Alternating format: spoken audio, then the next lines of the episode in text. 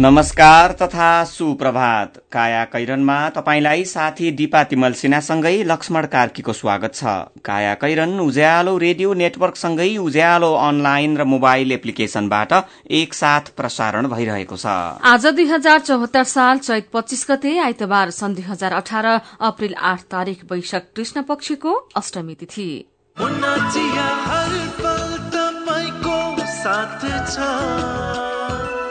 कैरनका साथमा मुना चिया। हर उत्सव हर मौसममा मुना चिया।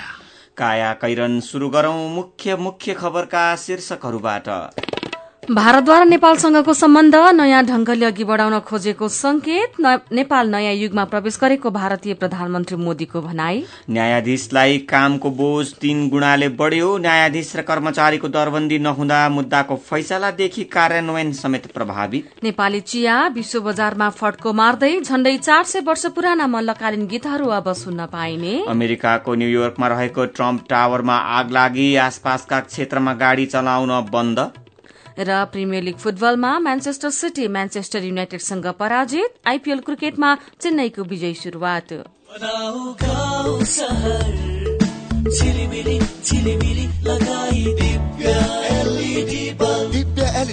दुई वर्षको वारेन्टीका साथ। चौधवटा साधारण चिम बाल्नु भन्दा एउटा दिव्य एलइडी बल्ब बाल्नुमै बुद्धिमानी। दिव्य एलइडी बल्ब उज्यालोमा छ दम खर्च पनि कम। Divya LED bulb.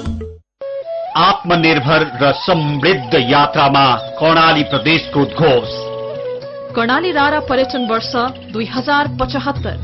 वैशाख एक गते सम्माननीय प्रधानमन्त्री केपी शर्मा ओलीबाट स्वर्गकी अप्सरा राराको आँगनमा समुद्घाटन। कर्णाली समृद्धिको आधार पर्यटन विकास र पूर्वाधार। कर्णाली प्रदेश सरकार। पल्ला गरेर तुरुराम त उसको ब्याङ्क झन्झटिलो ब्याङ्क भनेर रिसाउँदै थियो होइन। उसको ब्याङ्कले के झन्झट दिएछ?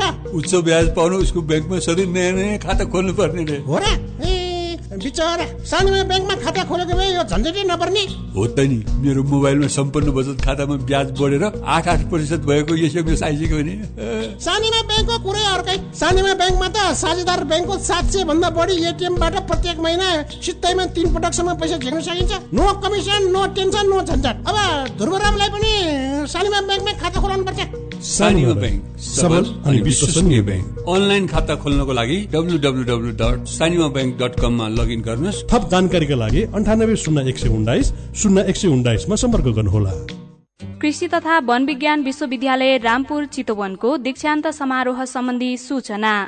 आउँदो दुई हजार पचहत्तर वैशाख एक्काइस गते कृषि तथा वन विज्ञान विश्वविद्यालयद्वारा आयोजना गरिने दीक्षान्त समारोहमा भाग लिन स्नातक स्नातकोत्तर र विद्यावारिधि उत्तीर्ण गरी दुई हजार चौहत्तर चैत अठार गतेसम्म ट्रान्सक्रिप्ट लिइसकेका विद्यार्थीहरूले दुई हजार पचहत्तर वैशाख पाँच गतेसम्म आवेदन फारम भर्नुहुन सूचित गरिन्छ।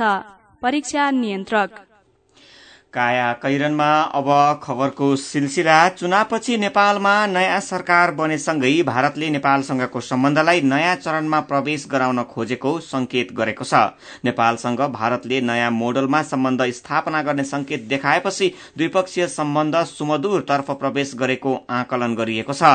भारतीय प्रधानमन्त्री नरेन्द्र मोदीको निमन्त्रणामा तीन दिने राजकीय भ्रमणमा दिल्लीमा रहेका प्रधानमन्त्री केपी शर्मा ओली र भारतीय प्रधानमन्त्री मोदी बीच भएका औपचारिक अनौपचारिक छलफलमा दुई देश बीचको बहुआयामिक सम्बन्धको सिंहावलोकन गर्दै दुवै देशले सम्बन्धलाई नयाँ आधारमा स्थापना गर्ने समझदारी गरेका छन्। दुई देशका सरकार निजी क्षेत्र र नागरिकको तहमा वृद्धि हुँदै गइरहेको सहकार्यलाई निरन्तरता दिँदै द्विपक्षीय सम्बन्धलाई नयाँ उचाइमा पुर्याउन समानता आपसी विश्वास आदर र परस्पर फाइदाका आधारमा मिलेर काम गर्ने समझदारी दुवै देशका प्रधानमन्त्रीले गरेका छन्।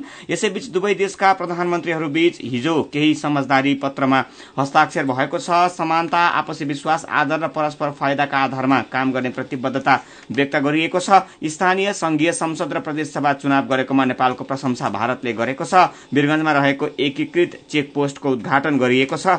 मोतिहारी अमलेखगंज पेट्रोलियम पाइपलाइन परियोजनाको शिलान्यास भएको छ। त्यसै गरी कृषि क्षेत्रमा नयाँ सहकार्यको घोषणा गरिएको छ भने रक्सौल काठमाडौँ रेल मार्गको लागि पनि भारतले सहयोग गर्ने भएको छ। भारतीय प्रधानमन्त्री नरेन्द्र मोदीले तीन तहको सफल लोकतान्त्रिक निर्वाचनसँगै नेपाल राजनीतिक इतिहासको एउटा नयाँ युगमा प्रवेश गरेको बताउनु भएको छ। उहाँले एक छिमेकी र विश्वको सबैभन्दा ठूलो लोकतान्त्रिक मुलुकका लागि यो सबैभन्दा हर्षको विषय भएको भन्दै नेपालको राजनैतिक प्रगतिको प्रशंसा गर्नुभयो। मोदीले नेपालमा अब राजनैतिक स्थिरता कायम हुने र विकास अघि बढ़ने आफूले विश्वास लिएको पनि बताउनु भएको छ। त्यसका लागि जस्तो सुकै सहयोग गर्न आफ्नो सरकार तयार रहेको उहाँको भनाइ छ। तीन दिने राजकीय भ्रमणका क्रममा दिल्ली पुगेका प्रधानमन्त्री केपी शर्मा ओलीको नेतृत्वको टोलीसँग दुई चरणमा भएको लामो द्विपक्षीय छलफलपछि हिजो आयोजित अन्तर्क्रियामा मोदीले नेपालको राजनैतिक प्रगतिको प्रशंसा गर्नु भएको हो। बैठक लगत्तै दुवै देशका प्रधानमन्त्रीले मोतिहारीदेखि अम्लेखगंजसम्मको पेट्रोलियम पाइपलाइनको स्विच थिचेर शिलान्यास गर्नुभएको थियो। प्रधानमन्त्री केपी ओलीले नेपाल र भारत नमूना सम्बन्ध बनाउनु पर्ने बताउनु भएको छ। दुवै देशको समृद्धिमा एक अर्काको सहयोग र सहकार्य हुने नमूना सम्बन्ध बनोस् भन्ने आफरको चाहना रहेको स्पष्ट पार्दै ओलीले भन्नुभयो सम्झौता र सहमति भन्दा माथि मित्रता हुन्छ। हामी त्यसैमा अडेर अघि बढ़न सक्नुपर्छ। मेरो लक्ष्य नै नेपाली नागरिकको समृद्धि र खुशी हो। यो भ्रमणले दुई देशबीच सम्बन्धको नयाँ बाटो र अर्थ पहिल्याउने काम भएको पनि ओलीले बताउनु भएको छ। प्रधानमन्त्री केपी ओलीले दुई वर्ष अघि प्रधानमन्त्री हुँदा नै नेपालको आफ्नै पानी जहाज हुने भनेको विषयमा भारतले साथ दिने भएको छ। भारतले जलमार्गलाई जोड्न सहयोग गर्ने घोषणासँगै प्रधानमन्त्री ओलीलाई त्यस्तो साथ मिलेको छ। यद्यपि ओलीले नेपालमा जहाज चलाउने भन्दा पनि विदेशमा नेपाली झण्डा रहेको जहाज चलाउने बताउनु भएको थियो। भारतीय प्रधानमन्त्री मोदीले समुद्रदेखि नेपालसम्म पानी जहाज सञ्चालन गर्न सहयोग गर्ने घोषणा गर्नुभएको हो। निकै महँगो परियोजना रहेको भए पनि सप्तकोशी उच्च बाँधसम्म समेत बाँधसँग समेत जोडिने जलमार्ग सञ्चालन गर्न भारतले सहयोग गर्ने घोषणा गरेको हो। यसैबीच भारतले दक्षिण एसियाले क्षेत्रीय सहयोग संगठन अर्थात सार्कलाई अगाडि बढ़ाउन तत्काल परिस्थिति प्रतिकूल रहेको बताएको छ। भारत भ्रमणमा रहेका प्रधानमन्त्री ओलीसँगको भेटवार्तामा भारतीय समकक्षी नरेन्द्र मोदीले सार्कको अध्यक्ष देश नेपाललाई यस्तो जानकारी गराउनु भएको हो। भारतीय विदेश सचिव विजय केशर गोखलेले भेटका क्रममा प्रधानमन्त्री ओलीले बिमस्टेक बीबीआईएन र सार्क जस्ता क्षेत्रीय संगठनको महत्व र भूमिका बारे चर्चा गरेको र जवाफमा भारतीय प्रधानमन्त्री मोदीले सीमापार आतंकवादको अवस्था विद्यमान रहेकाले सार्कलाई तत्काल अघि बढ़ाउन सहज नभएको बताएको जानकारी गराउनु भएको थियो। माओवादी केन्द्रले एमालेसँग पार्टी एकता गर्दा केन्द्रमा बराबरी हैसियत हुनुपर्ने अडान फेरि दोहोऱ्याएको छ। अहिले एमाले माओवादी पार्टी एकता अलग धारबाट आएका दुई कम्युनिष्ट पार्टी बीच हुन लागेको भन्दै माओवादी केन्द्रका अध्यक्ष पुष्पकमल दाहाल प्रचण्डले सम्मानजनक एकता गर्ने र दुई धार जोड्ने गरी दुई पार्टी एकता हुनुपर्ने माओवादीको बटम लाइन भएको दोहोऱ्याउनु भएको हो। हिजो पार्टी निकट पत्रकारको संगठन प्रेस सेन्टरका पदाधिकारीलाई पछिल्लो राजनैतिक घटनाक्रमबारे ब्रिफिङ गर्दै दाहालले आफूले एमाले अध्यक्ष तथा प्रधानमन्त्री केपी ओलीसँग फिफ्टी फिफ्टी एकता प्रस्ताव राखिसकेको बताउनु भएको हो। केन्द्रमा बराबरी तथा जिल्ला तहमा संगठनको प्रभाव क्षेत्रका आधारमा पार्टी संगठनबीच एकता हुनुपर्ने माओवादी बटम लाइन भएको उहाँको भनाइ थियो। यो पार्टी एकता हो हामी दुई धारबाट आयौं। तत्काल देखिँदा चुनावमा उहाँहरू एमाले बढ़ी हुनुहोला। उहाँहरू हिजो कम हुनुहुन्थ्यो। भोटको कुरा मात्र मुख्य कुरा होइन। पार्टी एकता भनेको सम्मानजनक र अलग धार जोड्ने कुरा हो। दाहालले दाहालको भनाई उद्धृत गर्दै प्रेस सेन्टरका उपाध्यक्ष कमल गिरीले भन्नुभयो माथि केन्द्र सिंगो शरीरमा पचास पचास प्रतिशत माओवादीको बटम लाइन हो। हामी त्यो अडान छाड्दैनौ। नेता धेरै हाम्रा छन्। नागरिक धेरै एमालेका छन्। त्यो स्वाभाविक हो प्रचण्डले भन्नुभएको छ। उहाँले एमाले विगतमा दश प्रतिशत पनि संगठन नभएका मनमोहन अधिकारी नेतृत्वको नेकपा मार्क्सवादीसँग एकता गर्दा समेत पचास पचासकै आधारमा गरेकाले अहिले पनि सम्मानजनक रूपमा नै एकता हुने जिकिर गर्नुभएको छ। पछिल्लो एक दशकमा जिल्ला र उच्च अदालतमा न्यायाधीशको कार्यबोझ तीन गुणा र सर्वोच्च अदालतमा कार्यबोझ दोब्बरले बढ़ेको छ। बोझ अनुसार न्यायाधीश र कर्मचारीको दरबन्दी नहुँदा न्याय सम्पादनमा प्रभाव परेको छ। जनशक्तिको अभावमा मुद्दाका फैसलाको तयारीदेखि कार्यान्वयन प्रक्रियासम्म प्रभावित भएको छ। सर्वोच्च अदालतले राष्ट्रपति समक्ष पेश गरेको आर्थिक वर्ष दुई हजार त्रिहत्तर चौहत्तरको वार्षिक प्रतिवेदन अनुसार सर्वोच्चमा पछिल्लो एक दशकको तुलनामा न्यायाधीशको कार्यबोझ दोब्बरले बढ़ेको छ। उच्च र जिल्ला अदालतमा कार्यबोझ तीन गुणाले बढ़ेको छ। सर्वोच्च अदालतका रजिस्ट्रार महेन्द्रनाथ उपाध्यायले कार्यबोझ बढे पनि जनशक्ति थप नहुँदा मुद्दा फर्च्यौटदेखि फैसला कार्यान्वयनसम्म समस्या भएको बताउनुभयो। उहाँले भन्नुभयो दश वर्षको मुद्दाको संख्या तुलना गर्ने हो भने कार्यबोझ तीन गुणासम्म बढ़ेको छ तर हाम्रो जनशक्ति बढ़न सकेको छैन। अहिले सर्वोच्च अदालतले न्यायाधीशको दरबन्दी स्पष्ट गरेको छ। प्रधान न्यायाधीशको अतिरिक्त सर्वोच्चमा बीसजना न्यायाधीश रहने व्यवस्था छ। यसअघि दरबन्दी एकिन थिएन। सर्वोच्चमा कुनै बेला अस्थायी समेत गरी पच्चीस न्यायाधीश थिए कुनै बेला सर्वोच्च पाँच न्यायाधीशमा समेत सीमित रहेको थियो। उच्च अदालतमा अहिले एक सय साठी जना न्यायाधीशको दरबन्दी कानूनमा व्यवस्था गरिएको छ। न्यायाधीशको कार्यबोझ तीन गुणाले बढ्यो। शीर्षकको खबर आज गोर्खापत्र दैनिकले छापेको छ। काया कैरनमा रिपोर्टसँगै खबरको सिलसिला बाँकी नै छ। सुन्दै गर्नुहोला। काकी नमस्कार है नमस्कार। लौ हेर यो हरिलाई। अस्ति मात्रै यसको पसलमा आग लागि भयो। यसलाई भने केही चिन्तै छैन। के भएको यसलाई? मलाई केही भएको छैन काकी। काकीलाई थाहै रहन्छ। मैले त आफ्नो लघु व्यवसायको लघु बिमा कार्यक्रम मार्फत बिमा पो गरेको छु। नोक्सानी अनुसार बिमाको नियमभित्र रहेर क्षतिपूर्ति पाइहाल्छु नि। के को चिन्ता? लघु बिमा क्षतिपूर्ति? के भन्छ यो? ल काकी सुन्नुहोस्। लघु बिमा भनेको मानिसहरूको दैनिक जीवन तथा जीविकोपार्जनको क्रममा आइपर्ने विभिन्न प्रकारका जोखिमहरूबाट हुने आर्थिक नोक्सानीमा क्षतिपूर्ति दिने कार्यक्रम हो। ए अनि कस्ता जोखिमहरूमा लघु बिमाले सहयोग गर्छ त? लघु बिमा गरेमा विभिन्न कारणले हुने दुर्घटना तथा रोगहरूको उपचार बापत हुने औषधि उपचार खर्च प्राकृतिक प्रकोप आगलागी तथा अन्य कारणले हुने व्यक्तिगत सम्पत्तिको नोक्सानी लघु व्यवसाय सञ्चालनको क्रममा हुने अनिश्चितता तथा नोक्सानी बाली तथा पशुधनमा हुने क्षति बापत क्षतिपूर्ति पाइन्छ। ए ए अनि यस्तो सुविधा कसरी लिन सकिने रहेछ त? कसले पाउने हुन्? फेरि बिमा गर्दा खर्च पनि त लाग्ला नि। लघु वित्त कार्यक्रममा सहभागी ग्राहकहरूले स्थानीय स्तरमा सञ्चालित लघु वित्त संस्थाहरू मार्फत लघु बिमाको सेवा लिन सक्छन्। यस बिमा कार्यक्रमको बिमा शुल्क न्यून हुने भएकोले थोरै खर्चमा भविष्यमा आउन सक्ने आर्थिक जोखिमको सजिलै व्यवस्थापन गर्न सकिन्छ काकी ओहो ल गजबकै कुरो रहेछ। अब हामी सबैजनाले लघु बिमा कार्यक्रममा सहभागी भई आफ्नो र परिवारको जीवन सुरक्षित पार्नुपर्छ। ए बाबु यो कुरो त सबै गाउँलेहरूलाई भनिदिए है। लघु बिमा गरौँ ढुक्क रहौँ। युके एड सक्षमको सहकार्यमा नेपाल विमक संघद्वारा जारी सन्देश।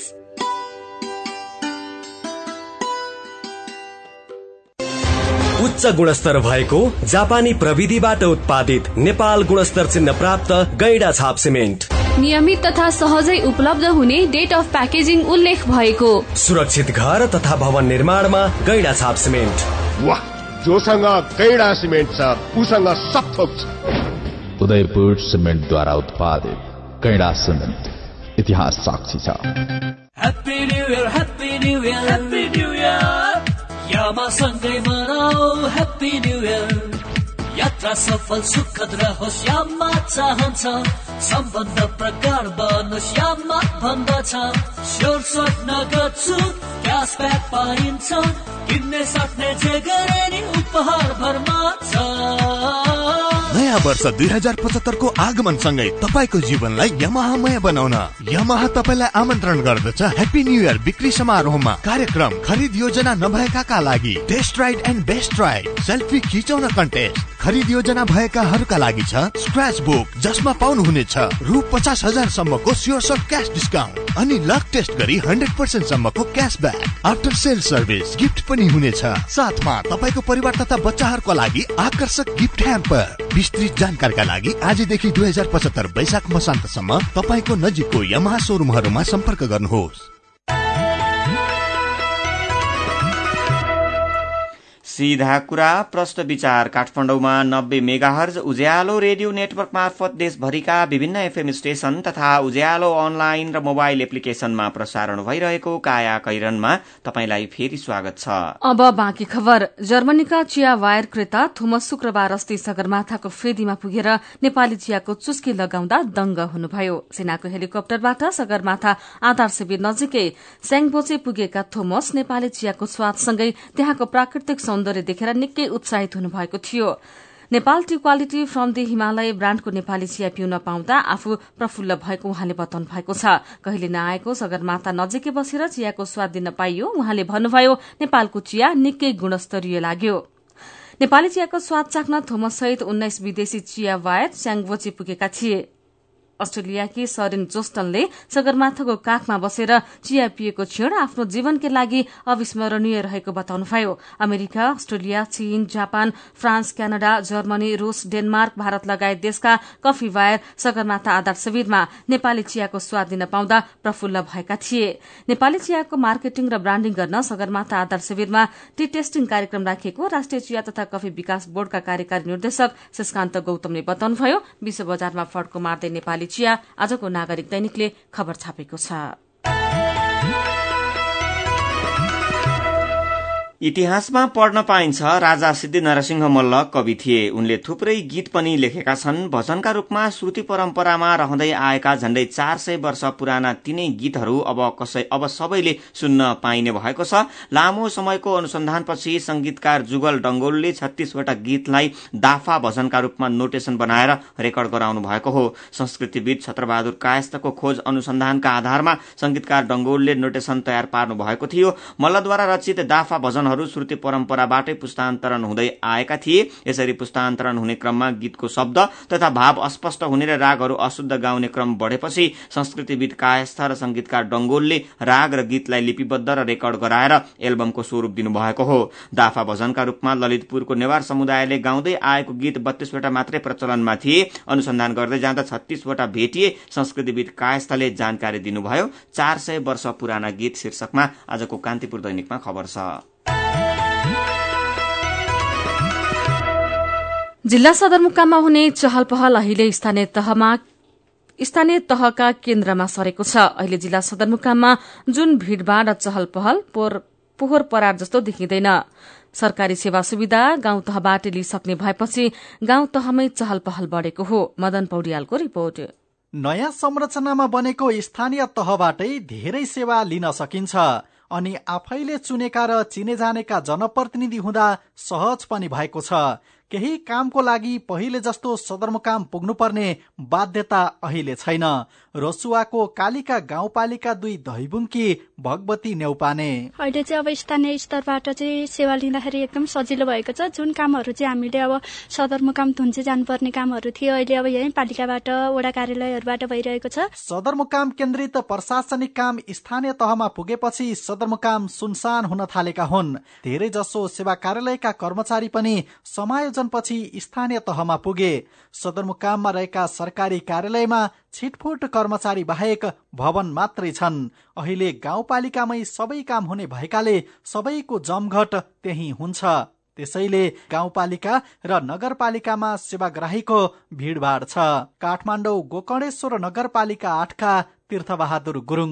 त्यस्तो समस्या त अहिलेसम्म हालसम्म त यो नगर कार्य नगरपालिका कार्यालयमा त हामीलाई अहिलेसम्म परेको त छैन। जस अलिकति मान्छे काममा चाहिँ अलिकति बाधा भिडले अलिकति लाइन व्यवस्थापन गर्न पाए चाहिँ हुन्थ्यो जस्तो चाहिँ लाग्छ है। कतिपय ठाउँमा त झन् एउटा कामका लागि दुई दिन लगाएर सदरमुकाम पुग्नु पर्ने अवस्थाको पनि अन्त्य भएको छ। शिक्षा स्वास्थ्य कृषि पशु सेवा जस्ता विभिन्न विषयगत कार्यालय गाउँ तथा नगरपालिकामा स्थापना हुने क्रम चलिरहेको छ। सेवा प्रवाहलाई सहज बनाउन स्थानीय तहले विभिन्न प्रयास पनि गरिरहेका छन्। अर्घखाँचीको मालारानी गाउँपालिकाका अध्यक्ष बालकृष्ण शर्मा आचार्य। गुनासाहरू हामीले सम्बोधन गर्ने प्रक्रियामा हामी पोख्त छौँ। तर पनि के छ भने अहिले कर्मचारीको अहिले अभावका कारणले अलिकता समस्या रहेको छ। केही सेवाग्राहीहरूलाई रुटिन मिलाएर तपाईँ यो वार्डको आज आउनुहोस् यो वार्डको भोलि आउनुहोस् भनेर यसरी रुटिन मिलाएर पनि काम अगाडि बढेको छ। संघीयता कार्यान्वयनपछि सेवा सुविधा आफ्नै गाउँघरमा पुगेको छ। जुन उमङ्ग स्थानीय तहमा छ समस्या र अलमल पनि बाँकी नै छन्। संघीय मामिला तथा सामान्य प्रशासन मन्त्रालयका उपसचिव नवीन कुमार जोशी। अब त दस महिना नौ दस महिना एक वर्ष हुन्ला यो अवधिमा धेरैले कतिपय स्थानीय तहमा पिकअप लिइसकेको अवस्था पनि छ। कतिपय सिक्दै हुन्छ बिस्तारै दुई चार महिनामा सबैतिर स्मुथली जान्छ र यसपछिका दिनहरूमा चाहिँ सहज रूपमै जान्छ भन्ने अपेक्षा गर्नुपर्छ। कर्मचारी पर्याप्त नहुँदा र नयाँ संरचनामा काम सुरु भएकाले स्थानीय तहले दिने सेवा प्रवाहमा समस्या भएको हो। अहिले देखिएका समस्याको पनि व्यवस्थापन हुन सके आफ्नै ठाउँबाट नागरिकले सहज ढंगले सेवा लिन सक्नेछन्। मेरो पनि भन्नु छ। गणेश प्रसाद हुजदार फेसबुकमा लेख्नुहुन्छ नेपाल र भारत बीच रेलमार्ग जलमार्ग र कृषिमा सहकार्य लगायतका सहमति भएकोमा खुसी लाग्यो तर यी काम पक्का हुनु पर्यो गफमा मात्रै सीमित हुनु भएन। अहिले भारतको नयाँ दिल्लीमा रहेका अछामका मिलन मधुभाषी फेसबुकमै लेख्नुहुन्छ भारतीय प्रधानमन्त्री नरेन्द्र मोदीले दिएका आश्वासनमा हामीले के विश्वास गर्ने? रेलको विषयमा उठाएको कुरा त केवल चीनले रेलमार्ग विस्तार नगरोस् भन्ने मात्रै बुझिन्छ। विपिन गौतम ट्विटरमा लेख्नुहुन्छ गाडी दुर्घटना सड़कमा हुने हुनाले सावधान रहन जरुरी छ। जथाभावी बाटो नकाटौं सुरक्षित महसुस भएपछि मात्रै दायाँ बायाँ हेरेर बाटो काट्ने गर्नुहोला। तुलसी पराजुली गुलमेली ट्विटरमै लेख्नुहुन्छ सोचाइ अनि जीवन भोगाईमा धेरै अन्तर रहेछ काठमाडौँ शहरमा गुल्मीमा हुर्किएको म सोच्ने गर्थे पहिला काठमाडौँ शहर सफा हरियाली पिस बाटो चिल्ला गाडी धुलो धुवा मुक्त शहर होला भनेर। तर यथार्थ त्यस्तो रहेनछ। धुलो धुवा दुर्गन्ध अनि अचाक्ली ट्राफिक जाम काठमाडौँकै विशेषता पो रहेछ। कृष्णसार मारेकोमा भारतीय अभिनेता सलमान खानलाई पाँच वर्ष जेल सजाय दिएको सुनेर गणेश पौडेल लेख्नुहुन्छ आठ वर्षीय बालिकादेखि त्रिपन्न वर्षीय महिलालाई बलात्कार गरेर खुलेआम हिँड्दा केही गर्न नसक्ने देशले हरिण मार्दा पाँच वर्ष सजाय दिने देशबाट केही सिकोस्। विचारका लागि तपाईँलाई धन्यवाद। मेरो पनि भन्नु छ। साथीहरू सुफल काफ्ले र विष्णु विश्वकर्मा मेरो पनि भन्नु छ प्रस्तुत गर्दै हुनुहुन्थ्यो। तपाईँ अहिले सुन्दै हुनुहुन्छ काया कैरन। हामीसँग खबरको सिलसिलासँगै कार्टुन पनि बाँकी नै छ। सुन्दै गर्नुहोला। मेरा छोराछोरीको सपना अन्तर्राष्ट्रिय स्तरको उच्च शिक्षा। म पनि यस्तै चाहन्छु। मलाई विश्वास छ हाम्रो सपना र चाहनालाई पूरा गर्छ। नेपाल जापान सेवा सेन्टरले। हजुर उच्च शिक्षाको लागि जापानको जुनसुकै सिटीमा अध्ययन गर्न र जापानिज भाषा सिक्नको लागि हामी तपाईँको साथमा छौ। सम्पर्क नेपाल जापान सेवा सेन्टर नाग पोखरी काठमाडौँ फोन नम्बर चौवालिस अठाइस दुई सय बयालिस चौवालिस अठाइस दुई सय बयालिस। Come once, you'll certainly be benefited. नेपालकै ठुलो आँखा अस्पतालको सञ्जाल भएको दृष्टि आई केयर सिस्टमद्वारा सञ्चालित अत्याधुनिक प्रविधि सहित अन्तर्राष्ट्रिय स्तरको आँखा अस्पताल अब काठमाडौँको कलङ्कीमा हाम्रा सेवाहरू। बिना इन्जेक्सन मोतीबिन्दुको शल्यक्रिया। जलबिन्दु र पर्दाको शल्यक्रिया। भिटिएस प्रविधिबाट अल्छी आँखाको उपचारको साथै सम्पूर्ण आँखाको परीक्षणका लागि दृष्टि आँखा केन्द्र शिवचटार कलङ्की। फोन नम्बर शून्य एक चालिस बत्तीस नौ सय एकसठी र बैसठी वेबसाइट दृष्टि आई डट ओआरजी अन्य शाखाहरू विश्व मल जमल चावल मेडिकेयर सँगै तथा बिर्ता मोड र बिरगंजमा पनि। दृष्टि आँखा केन्द्र। सबैका लागि दृष्टि सधैँका लागि दृष्टि। ओहो महेशजी। हिजोको कार्यक्रममा तपाईँले धारा प्रवाहका साथ बोल्नु भएको देखेर म त छक्कै परे। हिजो आज त हेर्दा पनि एकदमै प्रोफेसनल र आत्मविश्वासी देखिनुहुन्छ। यो सबै परिवर्तन त निपमा पब्लिक स्पिकिङ तालिम लिएपछि भएको हो नि। हजुर वाक शक्ति व्यक्तित्व तथा क्षमता विकास गरी विभिन्न क्षेत्रमा सफल हुनका लागि एकदमै उपयोगी पब्लिक स्पिकिङ तालिममा सहभागी हौ। सम्पर्क? नेपाल अन्टरप्रेनरसिप एजुकेसन फाउन्डेसन निफ बाग बजार काठमाडौँ। फोन नम्बर बयालिस अडतिस पाँच सय पैतालिस। Four two three eight five four five. Everest bank रहेको बिल्डिङको थर्ड फ्लोर। साथै एसई दिएका विद्यार्थीहरूका लागि विशेष कोर्सको व्यवस्था छ।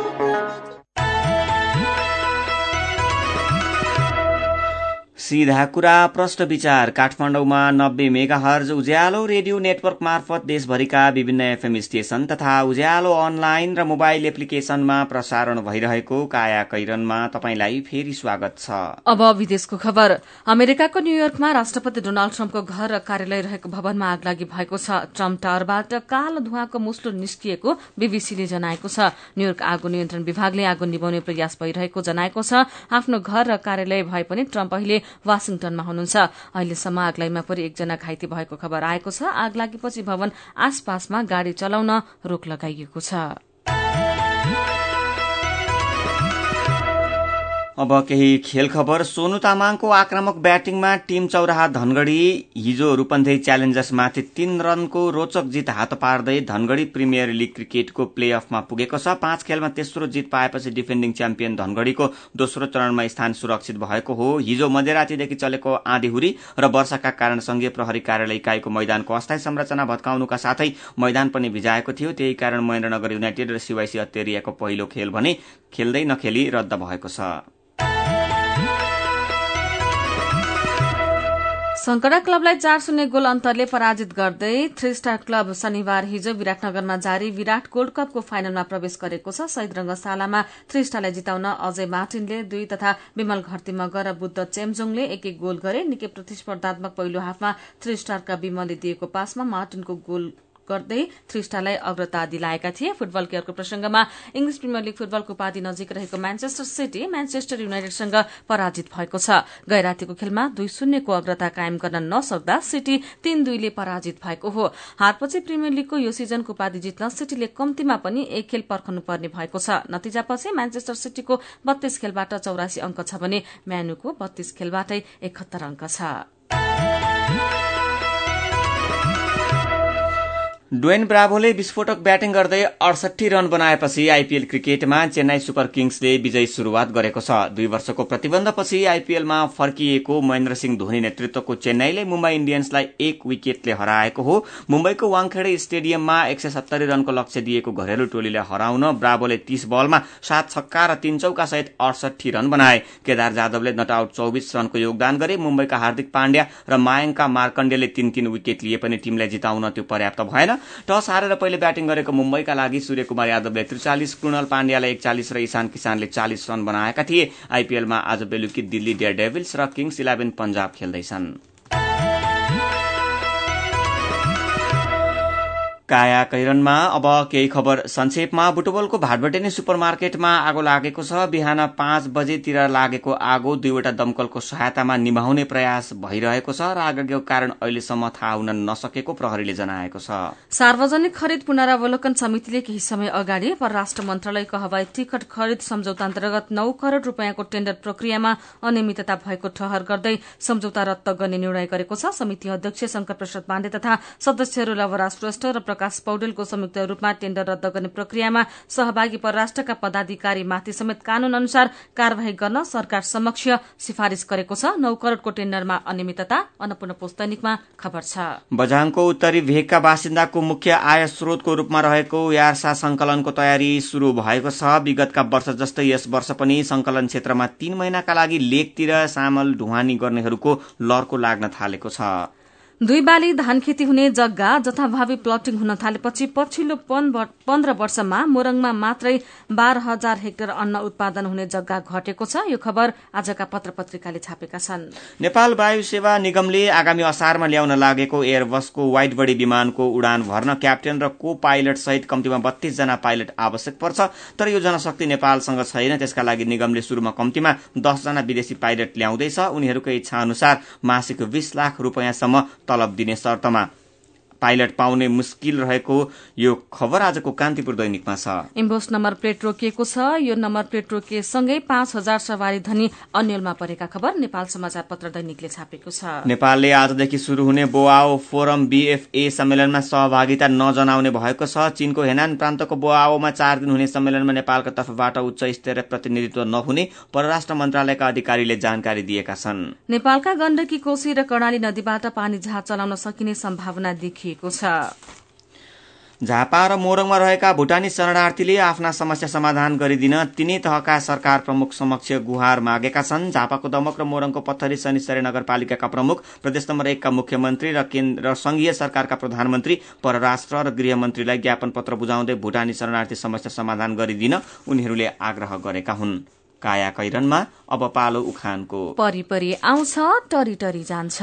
उज्यालो रेडियो नेटवर्कबाट प्रसारण भइरहेको काया कैरन सक्नु अघि मुख्य मुख्य खबर फेरि एकपटक। भारतद्वारा नेपालसँगको सम्बन्ध नयाँ ढंगले अघि बढ़ाउन खोजेको संकेत नेपाल नयाँ युगमा प्रवेश गरेको भारतीय प्रधानमन्त्री मोदीको भनाई। न्यायाधीशलाई कामको बोझ तीन गुणाले बढ़्यो। न्यायाधीश र कर्मचारीको दरबन्दी नहुँदा मुद्दाको फैसलादेखि कार्यान्वयन समेत प्रभावित। नेपाली चिया विश्व बजारमा फड्को मार्दै झण्डै चार सय वर्ष पुराना मल्लकालीन गीतहरू अब सुन्न पाइने। अमेरिकाको न्यूयोर्कमा रहेको ट्रम्प टावरमा आग लागि आसपासका क्षेत्रमा गाड़ी चलाउन बन्द आगो निभाउने प्रयास चल्दै। र प्रिमियर लिग फुटबलमा म्यान्चेस्टर सिटी म्यान्चेस्टर युनाइटेडसँग पराजित। आइपीएल क्रिकेटमा चेन्नईको विजयी शुरूआत अब कार्टुन आजको नागरिक दैनिकमा रविन सायमीले बनाएको यो पनि शीर्षकको कार्टुन। हामीले लिएका छौं। कार्टुनले नेपालमा रेल आउने भन्ने कुरालाई जोडेर आजका लागि आफ्नो मसला बनाएको छ। नेपालमा कहिले चीनबाट त कहिले भारतबाट रेल आउने कुरा चलिरहन्छ। प्रधानमन्त्री केपी ओलीको भ्रमणका क्रममा हिजो मात्रै भारतले पनि नेपालमा रेल मार्गबाट जोडिने घोषणा गरेको छ। यहाँ रक्सौल काठमाडौँ इलेक्ट्रिक रेल भन्ने एउटा खबर छ। अनि रेल विभाग लेखेको एउटा ब्रिफकेस बोकेर एकजना व्यक्ति चाहिँ हतार हतार दौडिरहेका छन्। उनी निकै दङ्ग देखिन्छन् किनभने आफ्नो विभाग अर्थात् रेल विभागले बल्ल काम पाउने छाँटकाँट छ। यसै क्रममा उनी दौडिँदै गरेको बेला पछाडिबाट कसैले भन्दैछ उत्तर होइन दक्षिणतिर हान्नुहोस् राष्ट्रवादी रेल उतैबाट आउने भयो। आजको काया कैरन सकिएको छ। काया कैरन सुन्नु भएकोमा तपाईँलाई धन्यवाद। उज्यालो रेडियो नेटवर्कमा केही बेरपछि प्रसारण हुन्छ। बिहानी रेडियो पत्रिका उज्यालो फल्चा। काया कैरनबाट प्राविधिक साथी मनोज विष्टसँगै दिपा तिमल सिन्हा र लक्ष्मण कार्की विदा हुन्छौ। उज्यालोको मोबाइल एप्लिकेशन र उज्यालो अनलाइन डट कममा ताजा खबर पढ्दै र सुन्दै गर्नुहोला। नमस्कार।